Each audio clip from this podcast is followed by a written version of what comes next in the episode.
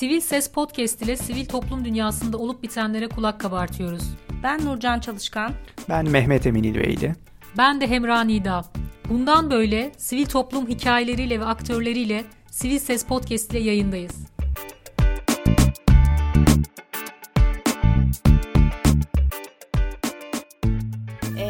Bir Sivil Ses Podcast'ten merhabalar. Sivil toplum dünyasında olup bitenlere kulak kabartmaya ve yeni gelişmeleri sizlere aktarmaya devam ediyoruz. Bugün konuğumuz gazeteci Atakan Sönmez. Kendisiyle 10 Ocak Gazeteciler Günü için bir araya geldik. E, gazeteci dayanışma konuşacağız. Gazetecilerin yaşadığı sorunları konuşacağız. Hak ve özgürlükleri konuşacağız. E, ve sonrasında da bir duyurumuz var. Onu da yine Atakan Bey'den isteyeceğiz. E, öncelikle Atakan Bey, sizi tanıyalım. Atakan Bey, Sönmez kimdir? Merhabalar. Öncelikle e, ben Atakan Sönmez.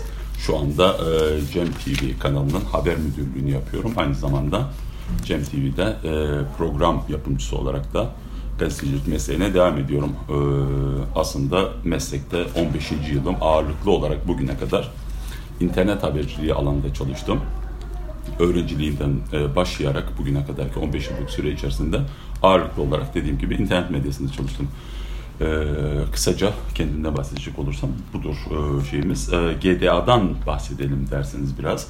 Gazeteci dayanışma aslında 2019 yılı içerisinde e, basın iş kolunda çalışan birçok meslektaşımızın yaşadıkları sorunlarla ilgili nasıl bir çözüm üretebiliriz diye bir e, fikir tartışmasının sonunda ortaya çıkmış bir oluşum. E, peki e, hali hazırda birçok e, basın meslek kuruluşu var. E, bu alanda sendikalar var. Gazetecilerin çalışma koşullarından tutun da e, günlük hayatta karşılaştıkları e, sorunlara kadar, hukuki sorunlara kadar birçok e, kuruluş olmasına rağmen GDA ihtiyacı neden ortaya çıktı diye sorabilirsiniz haliyle. O zaman ona da cevap verelim. Şöyle, e, Türkiye'de maalesef e, birçok e, alanda olduğu gibi basın alanında da örgütlü birçok yapı aslında e, ihtiyaca cevap vermekten çok uzak. Yani geçtiğimiz günlerde örneğin bir e, toplu sözleşme asgari ücretle ilgili bir tespit komisyonu örneği yaşadık. Neydi buradaki örnek? Aslında birçok sendika e, işçilerle ilgili yüksek taleplerle masaya oturmuşlardı ama çıkan sonuç ortada. Peki bu e, binlerce, on binlerce, yüz binlerce üyeliğe sahip sendikalar hatta milyonun üzerinde üyesi olan konfederasyonlar ne yaptılar? Hiçbir şey yapamadılar. Yani asgari ücret e, sadece 300 liralık bir artışla hayata geçti. Şimdi bizim e, iş kolunda da aslında durum maalesef çok farklı değil. Nispi olarak kazanımlar yok mu? Var. Tabii ki yani örgütlü e, mücadelenin e, başarılı olduğu alanlar var. Bazı toplu sözleşmelerde e, başarı elde ediliyor.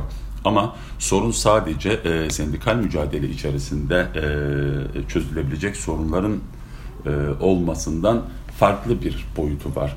Şöyle bizim bu gazeteci danışma ağına ihtiyaç duymamızın temel sebebi aslında şuydu.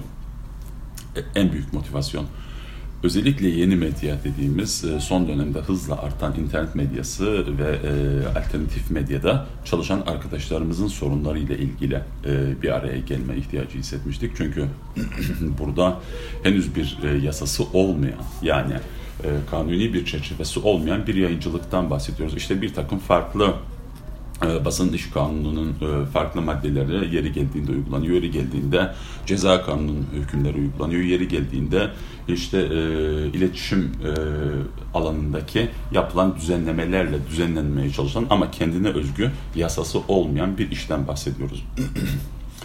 Temel olarak biz de şunu düşünmüştük. Acaba şunu yapabilir miyiz? Biz bir çalışma ortaya koyarak öncelikle bir e, bu iş kolunda, basın iş kolunda ağırlıklı olarak bu bahsettiğimiz internet medyasında çalışan e, meslektaşlarımızla ilgili öncelikle bir veri bankası oluşturabilir miyiz?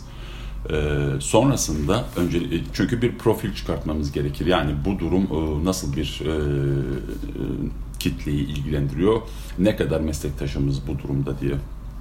Ama akıversiniz ki çok kolay bir çalışma değil bu gerçekten. Çünkü şöyle bir şey değil gazeteci danışma işte e, e, yasal üyelik üzerinden hareket eden bir şey değil. Yani üye, üye sayımızla ölçebileceğimiz bir şey değil. İkincisi e, zaten Türkiye genelinde o kadar çok yaygın e, ve dediğimiz gibi de e, bunlar bir yasal bildirimde bulunma zorunluluğu olmadan yayıncılık yapıldığı için haliyle bir sayı tespiti henüz şu ana kadar kesin bir sayı tespitine maalesef ulaşamadık. Ancak e, bir temsil gücü oluşturacak kadar katılımcı sayısına ulaştık. Yani sektörün farklı e, kuruluşlarında çalışan çok sayıdaki arkadaşımızın e, olması en azından ortak sorunlar konusunda yeterlice veriye sahip olmamıza sebep oldu bu süreç. Nedir öncelikli sorun?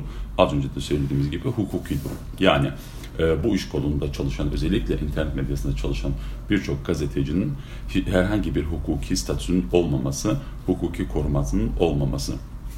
Burada da e, birincisi e, işverene karşı e, korumasız olması, ikincisi de Türkiye'de son yıllarda maalesef gazetecilik faaliyeti yaptığınız zaman doğrudan kamu otoritesiyle de karşı karşıya kalıyorsunuz. Orada da yine sahipsizsiniz çünkü e, mevcut iktidar e, şöyle bir kıstas koymuş kendisine göre e, sarı basın kartı olmayan gazeteci değildir diye bir kıstas geliştirmiş. O yüzden de sürekli uluslararası kuruluşlar Türkiye'deki tutuklu gazeteci sayısı ile ilgili rakamlar açıklarlar. Ama hükümet yetkilileri bunun çok çok çok altında sayılar veriler neye göre veriyorlar? Sadece sarı basın kartı sahiplerini gazeteci saydıkları için.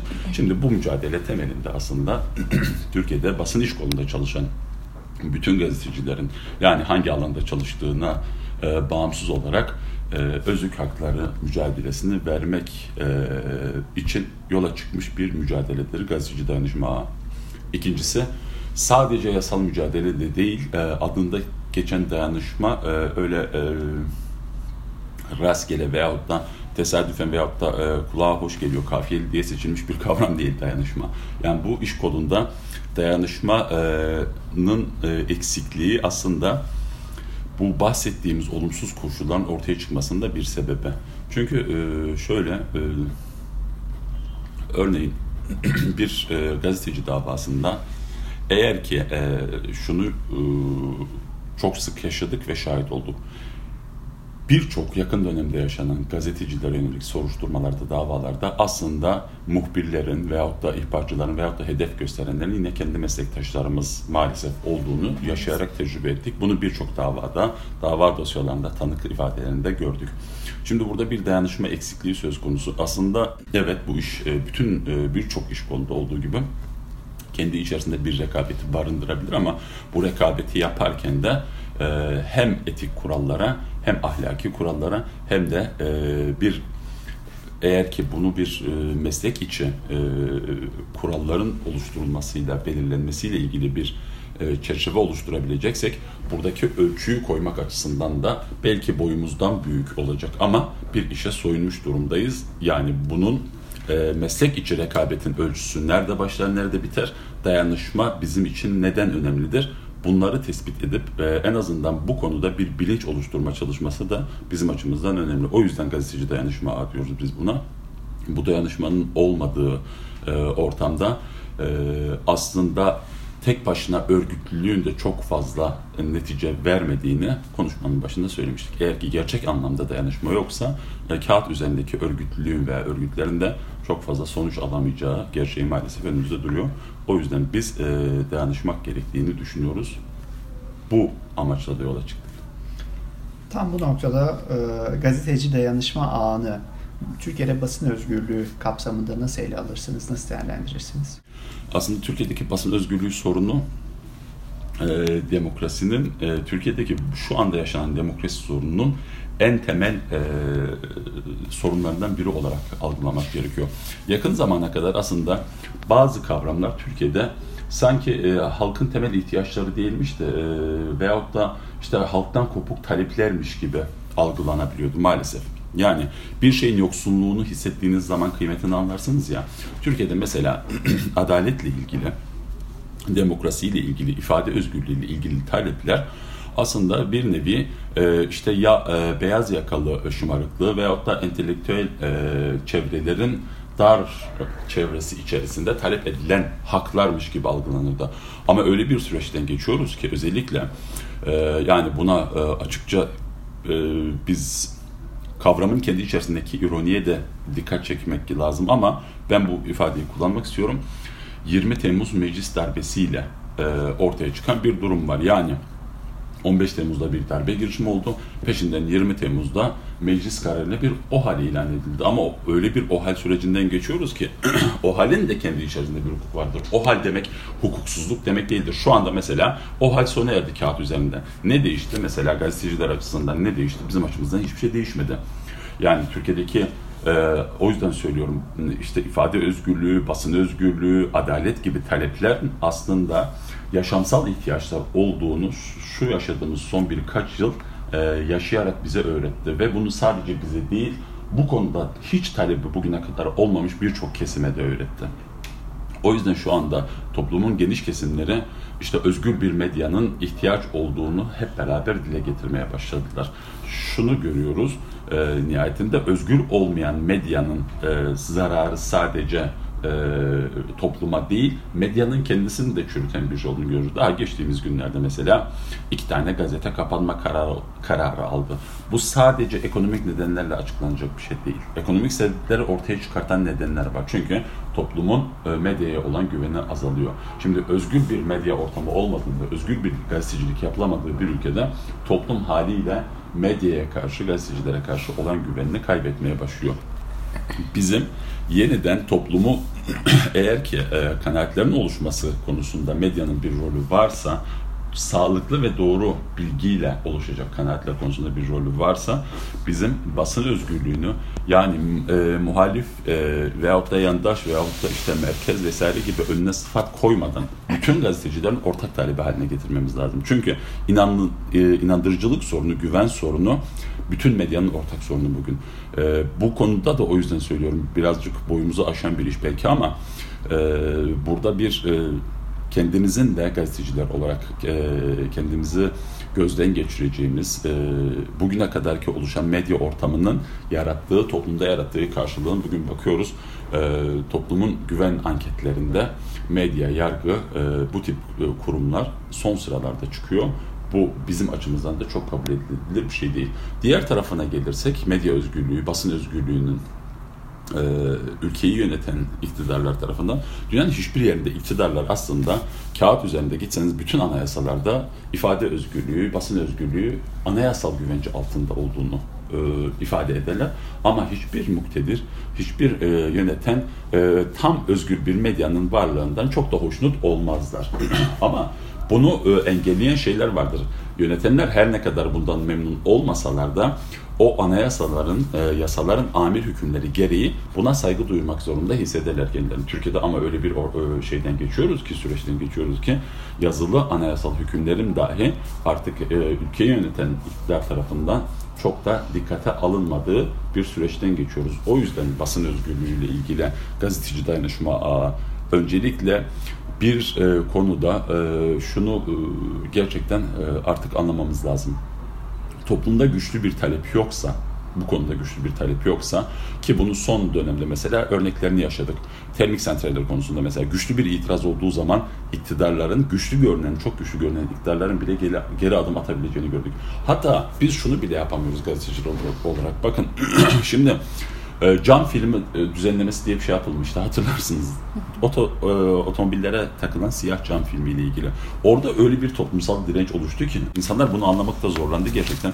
Hükümetin daha bu termik santralden veya bazı konularda ilk geri adım attığı konulardan bir tanesiydi aslında cam film işi aslında baktığınız zaman çok anlamsız. Yani toplumda ne kadar e, ihtiyaçtır yani illa arabama cam filmi taktıracağım diyen insanların talebi mi yoksa gerçekten ifade özgürlüğü mü insanlar için temel ihtiyaçlar arasındadır?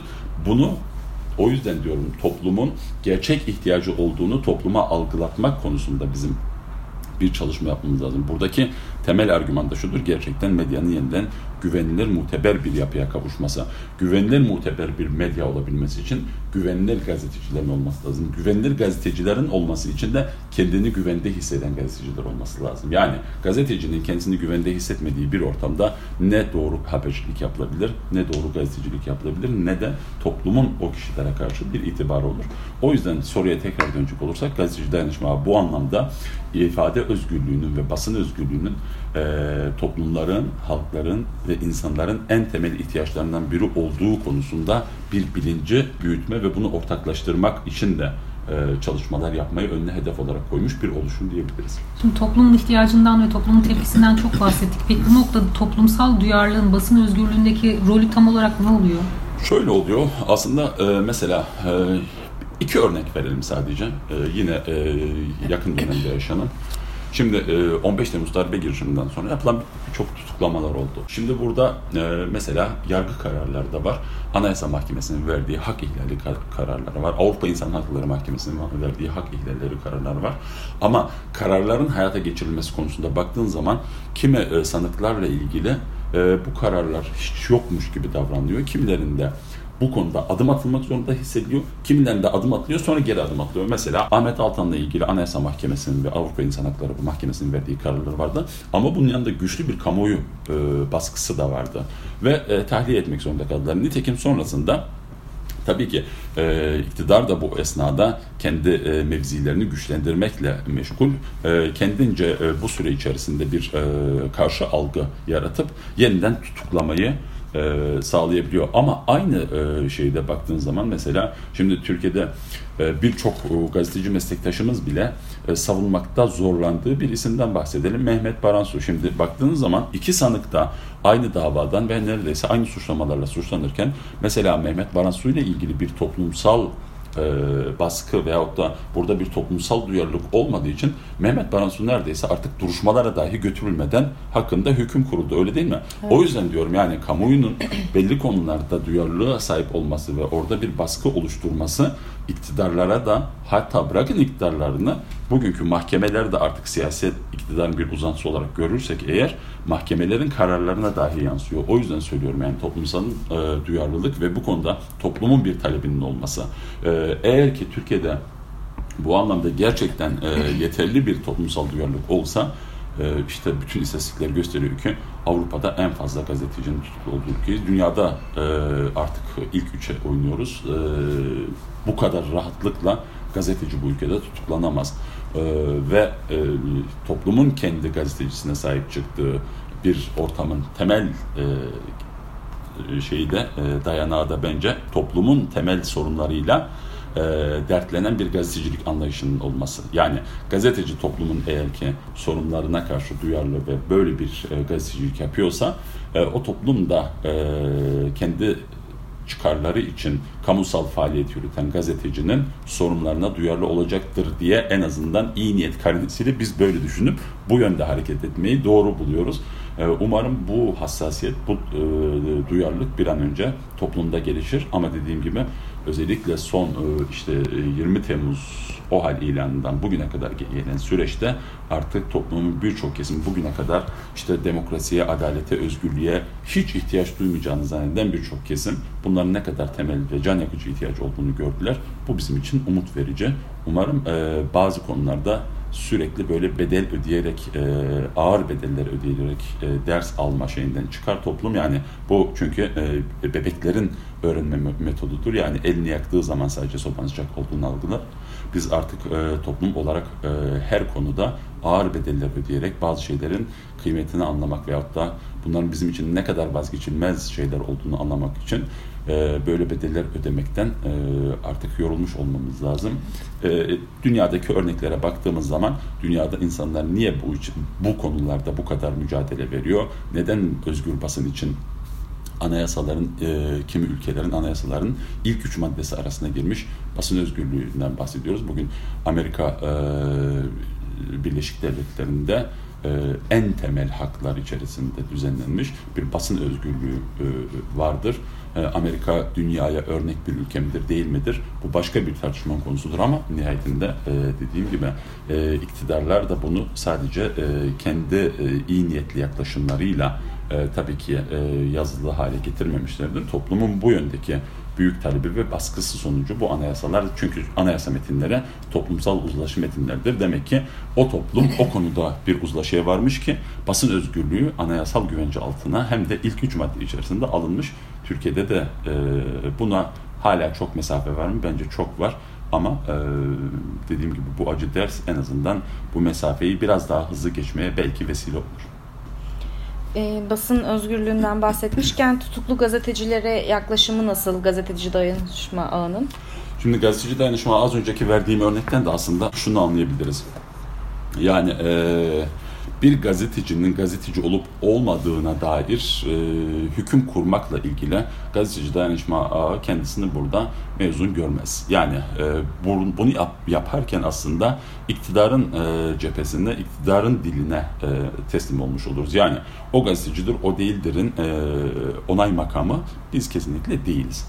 Ama bunun onay makamı da devletin resmi kurumları da değil. Yani gazetecilik faaliyetini nihayetinde bunu bir e, yasal bir çerçevesi olacaksa evet bunun mücadelesini vereceğiz ve veriyoruz.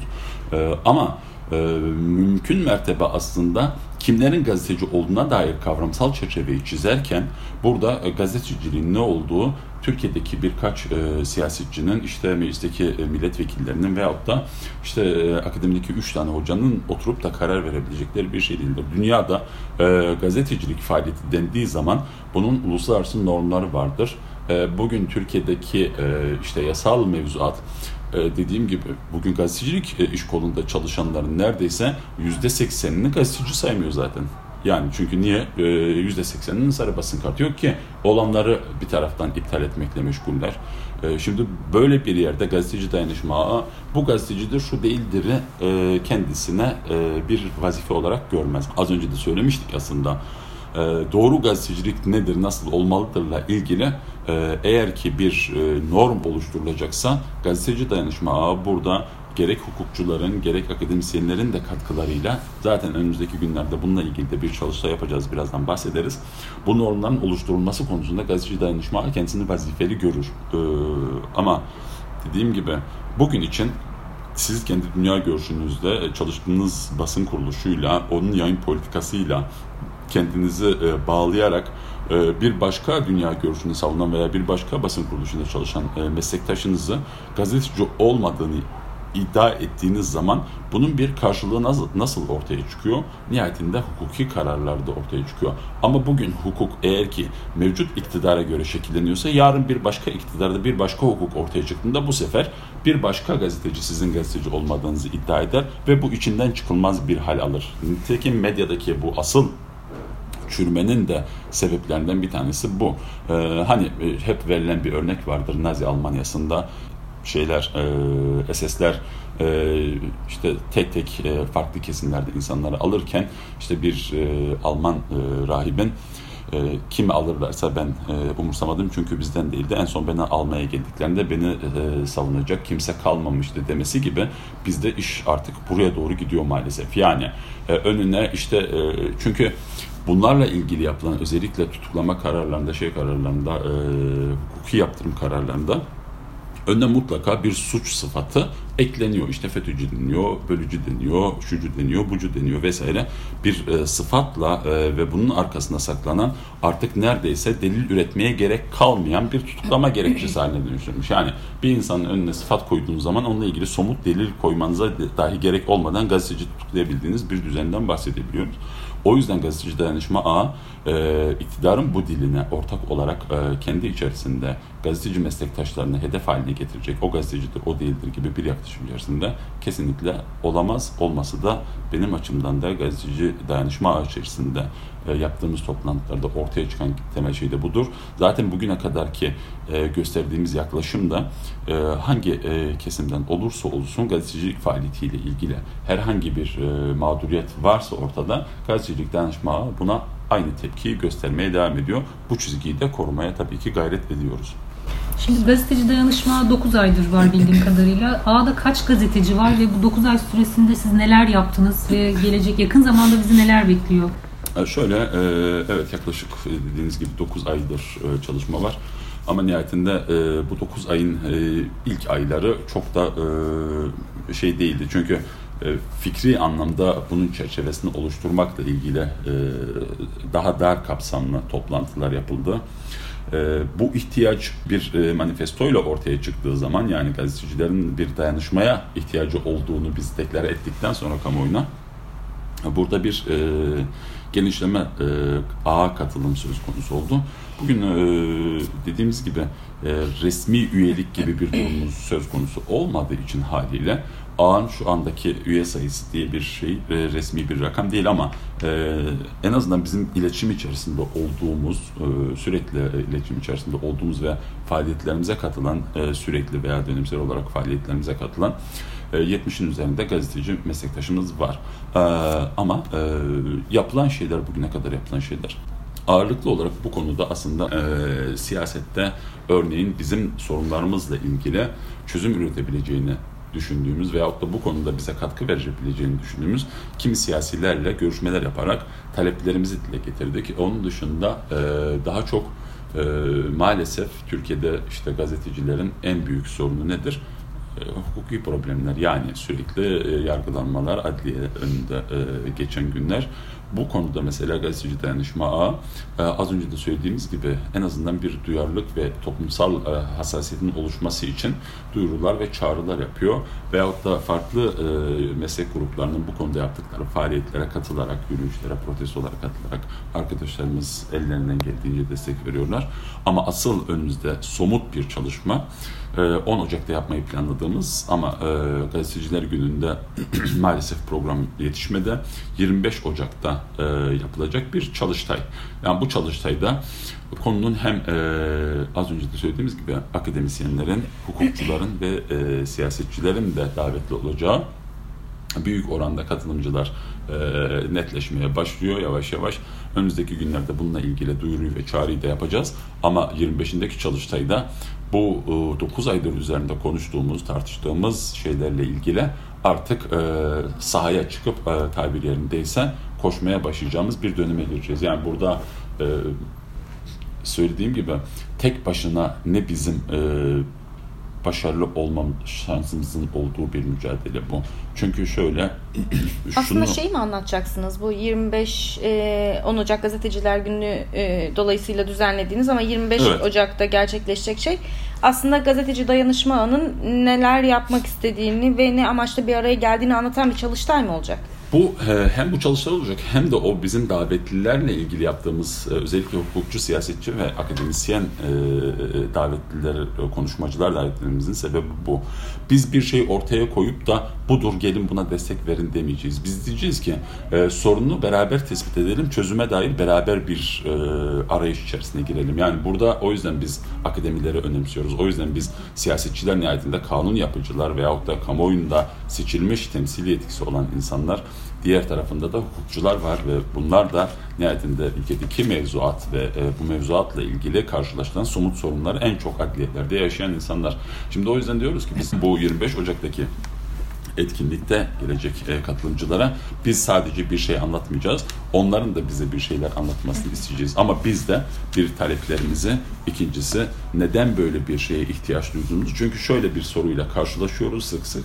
E, neden böyle bir şeye ihtiyaç duydunuz ki? İşte bu kadar sendika var. Nitekim başında bunu da konuştuk. Veyahut işte e, Türkiye Gazeteciler Cemiyeti var. İşte basın konseyi var. Var var var. Birçok örgütlü yapı varken bunlar ihtiyacı karşılamıyor muydu da siz gazeteci dayanışma ağını kurdunuz sorusunun da cevabını haliyle bizim de kamuoyuna veya bu işin paydaşları olduğunu düşündüğümüz az önceki akademisyeninden tutun hukukçusuna kadar, siyasetçisine kadar ve meslektaşlarımıza da tabii ki bunu izah etmemiz gerekecek. 25 Ocak bunun anlamda bizim için önemli bir etkinlik olacak. Umarım orada hem e, üzerinde mutabık kalacağımız bir e, e, mücadele yöntemi konusunda bir uzlaşma. Çünkü şu da olabilir. E, nitekim bir önceki geniş katılım toplantımızda belki güzel bir kişilik bir dernek e, haline gelme seçeneği konuşulmuştu. E, Çalıştay'da bunu da e, daha geniş katılımlı bir şekilde e, e, işin taraflarının da görüşlerini alarak belki somutlaşacak ve gazeteci dayanışma ağı en azından tüzel anlamda farklı bir e, yöne de evrilebilir. O anlamda 25 Ocak etkinliği bizim için önemli. Peki son olarak e, kapınız herkese açık mı ve 10 Ocak için meslektaşlarımıza bir çağrınız var mı? Şöyle, e, zaten e, biraz önce söylerken demiştik ki bizim e, şu gazetecidir bu değildir gibi bir e, kıstasımız olmadığına göre ben gazeteciyim ve gazetecilik yapıyorum ve benim de sizin gibi dertlerim var. Ben de bu konuda ne yapabilirim diyen herkese bizim kapımız açık. E, bu anlamda 25 Ocak'taki etkinliğe imkanı olan ne kadar gazeteci meslektaşımız varsa çünkü onlar gelip de biz onlara bir doktrin veyahut da bir metot veyahut da bir sihirli değnek ellerine verip göndermeyeceğiz kimseyi. Onlar çözümleriyle ve önerileriyle gelecekler ve bizi zenginleştirecekler. Nitekim bizim de nihayetinde bu konuyla ilgili damdan düşenin halinden damdan düşer anlar dedikleri gibi damdan düşen birçok meslektaşımız var e, tabiri e, uygunsa eğer ve e, bu tecrübeleri bir araya getirmek bile bize yol haritası anlamda büyük bir e, fırsat verecek. Çünkü e, farklı dediğim gibi e, kurumlarda çalışıyoruz. İletişim e, alanında e, olmamıza rağmen kendi aramızda çok zor iletişebilen insanlarız. Bunun temel nedenlerinden bir tanesi de aslında bugünkü çalışma koşullarından kaynaklanıyor. Yani bize neredeyse gazetecilere çok ağır 20. yüzyılın başındaki İngiltere maden işçileri gibi çalışma koşullarından bahsediyoruz neredeyse. Yani e, kimi kurumlarda e, haftada bir gün iznin dahi kullanılamadığı kurumlardan bahsediyoruz. Esnek çalışma adı altında artık ucu belli olmayan mesailerden bahsediyoruz vesaire. Ve bu e, bazen bizi işte o çalışma koşulları o koşulları düzeltme ile ilgili mesaiyi bize bırakmadığı için bu sorunu yaşıyoruz. Bir kısır döngü aslında. Yani bununla ilgili Nitekim e, bir de şöyle bir iş konudan bahsediyoruz. E, mezunlar arasında en yüksek işsizliğin yaşandığı bir e, yani bu konuda eğitim alan gençlerin kendi alanında iş bulmasının en zor olduğu yani bundan 10 yıl önce mesela İBF'ler konuşulur diye e, İktisadi İdari Bilimler Fakülteleri mezunları bu konuda şey e, talihsiz sayılırdı. Bugün bakıyoruz işletme e, fakültelerinden, gazetecilik fakültelerinden mezun olan öğrenciler neredeyse yüzde birin ancak kendi alanda iş bulabildiği bir şeyden bahsediyoruz. Bu kadar e, tamamen e, bir kapitalist üretim ilişkisi içerisinde çok fazla e, rağbet var, çok fazla bu alanda talep var, ucuz iş gücü var. Haliyle sizin daha fazla sürekli çalışmanız lazımın neredeyse bir meslek kuralı haline döndüğü bir sektörden bahsediyoruz. O yüzden biraz başımızı kaldıralım, klavyelerimizden kaldıralım, işte ekranlardan kaldıralım, yüz yüze bakalım. Yani gazeteciler bir yüz yüze bakalım ve diyelim ki ya biz ne yapıyoruz? Çünkü e, yıllardır gerçekten özellikle bizim e, burada e, temel motivasyonun şu olduğunu söylemiştim. E, dijital medyada çalışan veya alternatif medyada çalışan, alternatif medyanın ilk ortaya çıkışı, Türkiye'de internet gazeteciliğinin ortaya çıkışı şu tabirle ortaya çıkmıştı. Belki hatırlarsınız.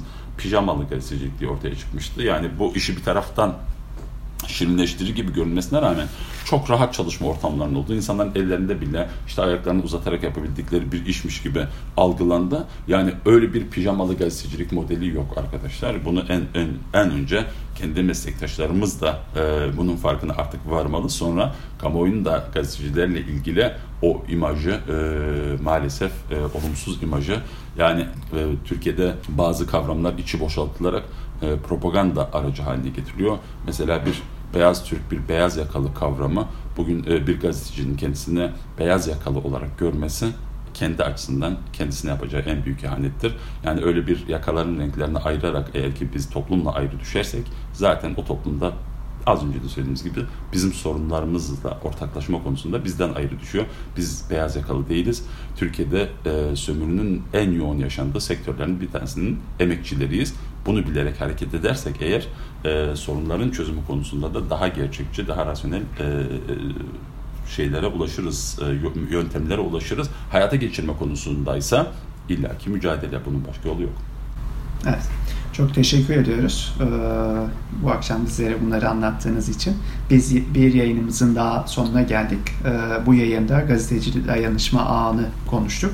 Buradan da 25 Ocağı çağrı yapalım. Bizi dinleyen bütün gazetecileri 25 Ocak'ta bu etkinliğe katılmaya davet ediyoruz. Etkinliğin yeri belli mi?